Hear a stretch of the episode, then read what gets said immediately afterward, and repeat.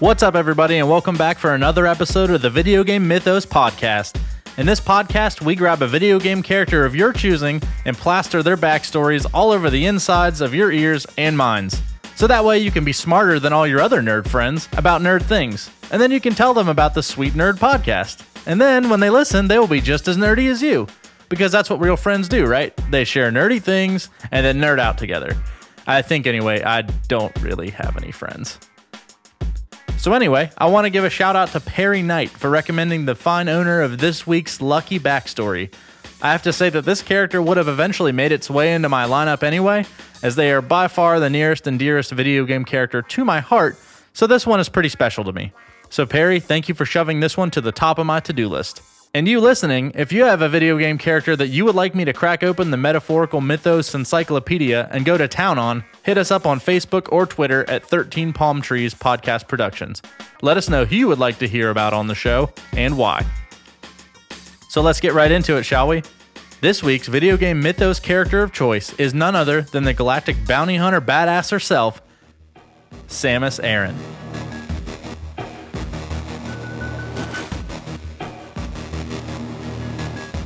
So the games don't really cover Samus's early life in great detail, but luckily where there's a solid video game fan base with not enough lore, a manga is never far behind to pick up the slack. The mangas, written by Koji Tozawa, fill in the details of Samus's early life, and as you can imagine, it doesn't start easy for our blonde babe with the arm cannon. Samus is a native of Earth, from a colony named K2L. She lived there with her parents, Rodney and Virginia Aran. She did live a relatively normal child's life until about the age of three, and that's when things started to get interesting. The ancient Chozo race, often referenced and highly revered in the Metroid franchise, visited the Earth colony of K2L in an effort to obtain a mineral called a fluorolite that was mined there. The Chozo, or Chozo bird people, are a species of avianoid extraterrestrials. The Chozo are credited with the creation of the original Metroids on the planet SR 388, which is the planet Metroid Fusion takes place on with the parasite X. In the Chozo language, Metroid means ultimate warrior. Alright, so wait a minute. If Metroid means ultimate warrior, are the games called Metroid because of the creatures, the Metroid? Or are they called Metroid because Samus is the ultimate warrior? Holy crap. Mind freaking blown.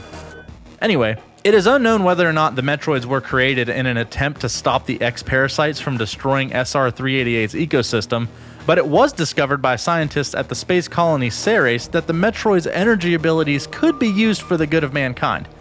Yeah, and I know what you're thinking because I'm thinking the same thing. I've seen Jurassic Park enough to know that this doesn't end well, and you're not wrong, but we'll get there. Hang in there with me. The Chozo ruins have been discovered on the planets Zebes, Tallon 4, SR 388, Elysia, and Bryyo.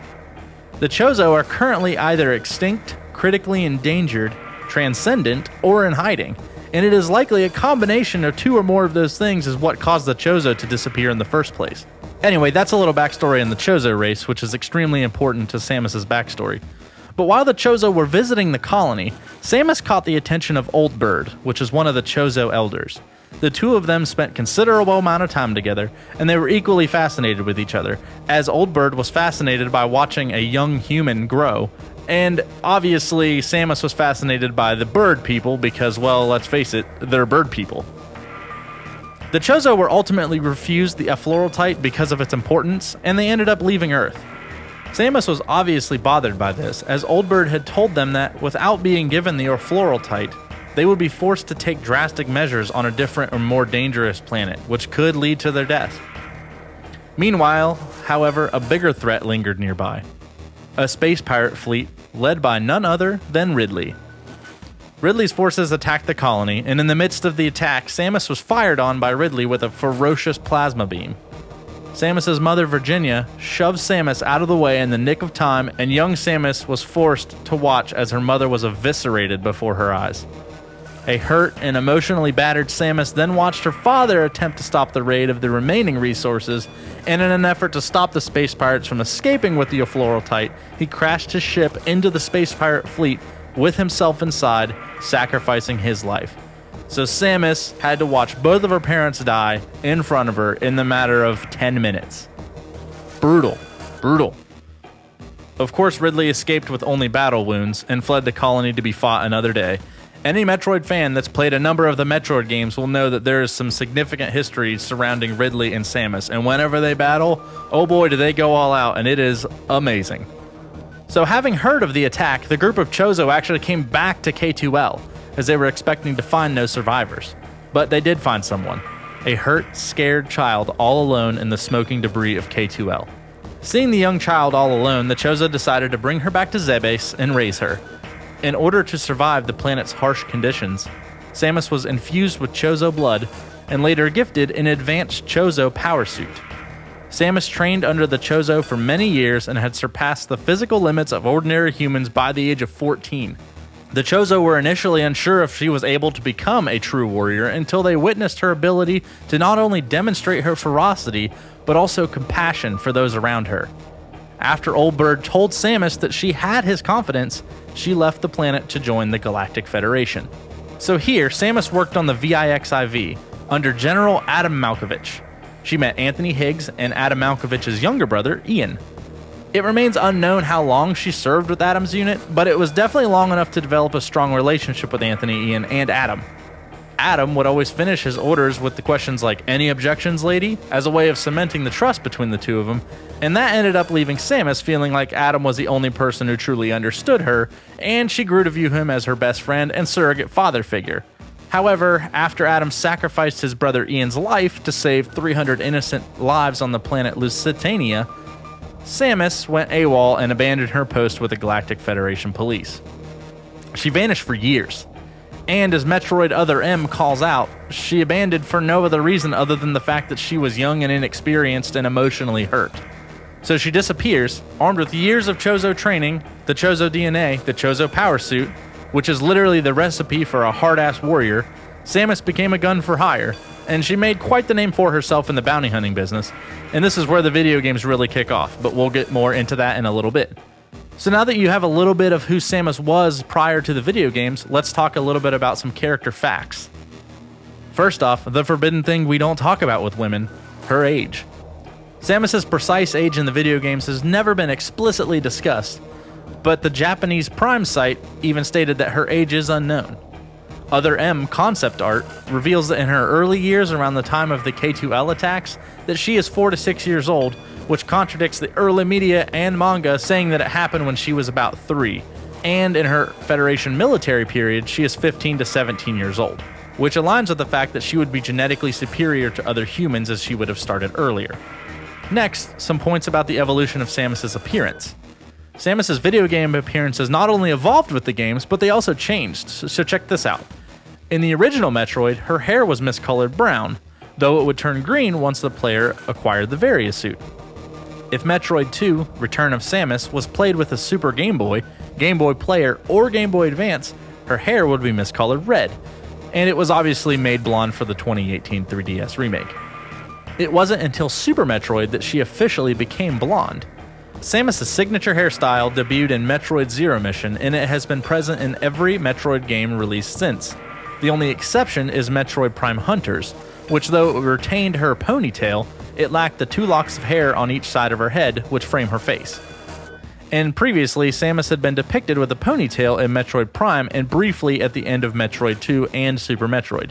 The inspiration for Samus's character has an extremely plausible and equally awesome theory. It's believed that Samus was originally inspired by Sigourney Weaver's character Ripley from the Alien series.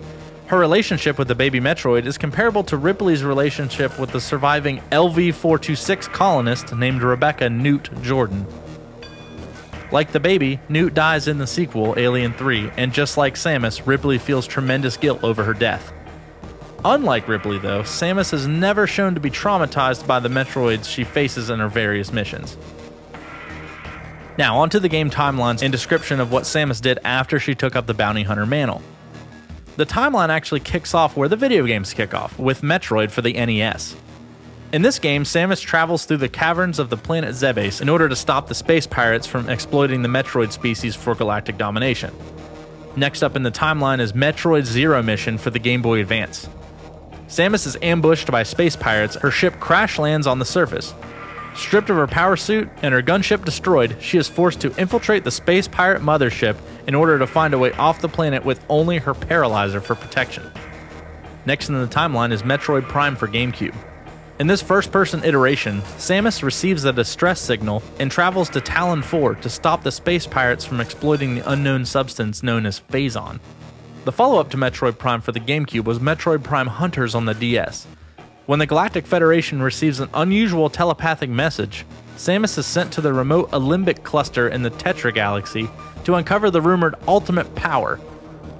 Metroid Prime 2 Echoes for the GameCube. Samus is sent to investigate the planet Aether after communication with the GFS Tyr was lost. Samus finds them all dead, killed by several creatures, mainly consisting of the evil race called Ing. In Metroid Prime 3 Corruption for the Wii. Samus and three other bounty hunters are called by the Galactic Federation to repair the Aurora units and investigate space pirate operations. Not before Dark Samus can be stopped, all the bounty hunters are corrupted by Dark Samus, and Samus is given two things a special suit to protect her from further corruption, and a mission to find out what happened to the missing remaining bounty hunters. Metroid Prime Federation Force for the 3DS. While not really a game focusing around Samus Aran, this puzzle based co op, in which mech are used to dominate the space pirates in technical superiority, Samus assists the mechs in the eradication of some space pirates as any good bounty hunter should. Metroid 2 Return of Samus for the Game Boy and Metroid Samus Returns for the 3DS. The Galactic Federation deemed the Metroids are too dangerous to exist, and after their own failed attempts, they employ Samus to travel to the Metroid homeworld SR 388 and exterminate the entire species. Super Metroid for the SNES. Samus receives yet another distress signal from the academy where she took the hatchling Metroid at the end of Samus Returns. She must battle her way through the resurging pirates and all their daunting returning enemies in order to stop them from cloning the Metroids. Metroid Other M for the Wii. With the fall of the last Metroid and Mother Brain, Samus was rehabilitated. Scientists removed the baby particles from her power suit and genetically recreate the Metroid species. In this dramatized take on a Metroid game, we start to notice a pattern as Samus deals with more clones than ever before and she seeks to eradicate the Metroid existence yet again. Lastly, we have Metroid Fusion on the Game Boy Advance. While acting as a bodyguard, Samus is infected with the X parasite, a parasite that carries many similar qualities to the Metroids. After discovering that her infected suit has become the pseudo Dark Samus, the SAX, Samus must eradicate the SAX with all the remaining X parasite on SR 388. And the honorable mention goes to Metroid Pinball for the DS, which retells the events of Metroid Prime in pinball form. So there you have it, everyone. That's Samus Aran. There are so many other points we could have touched on with her, like the Chozo, what's the deal with her and Ridley, the crazy relationship between her and Adam Malkovich, and all the fan theories surrounding Samus Aran and her extracurricular activities. But we wanted to stay focused on just the backstory and how it integrated with the video games we know and love, as much of that remains a mystery to the common player. Plus, the Metroid games are chocked full of super awesome lore, and it would be an absolute travesty for me to ruin that experience from any person who has yet to play the Metroid franchise.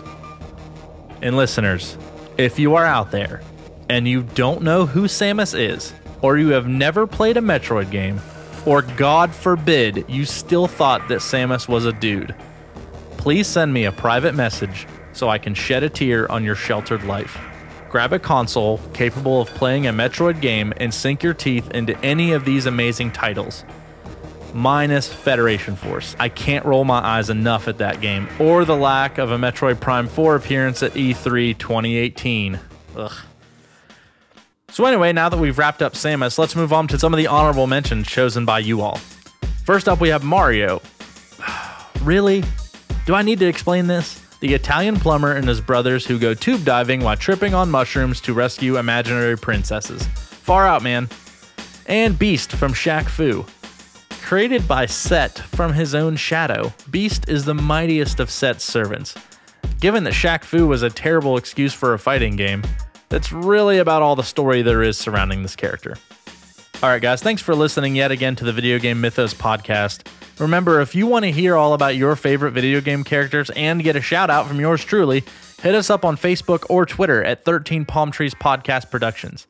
And hey, if you like what you're hearing and you want to hear more, hit the like button, give us those five stars, and leave a killer review.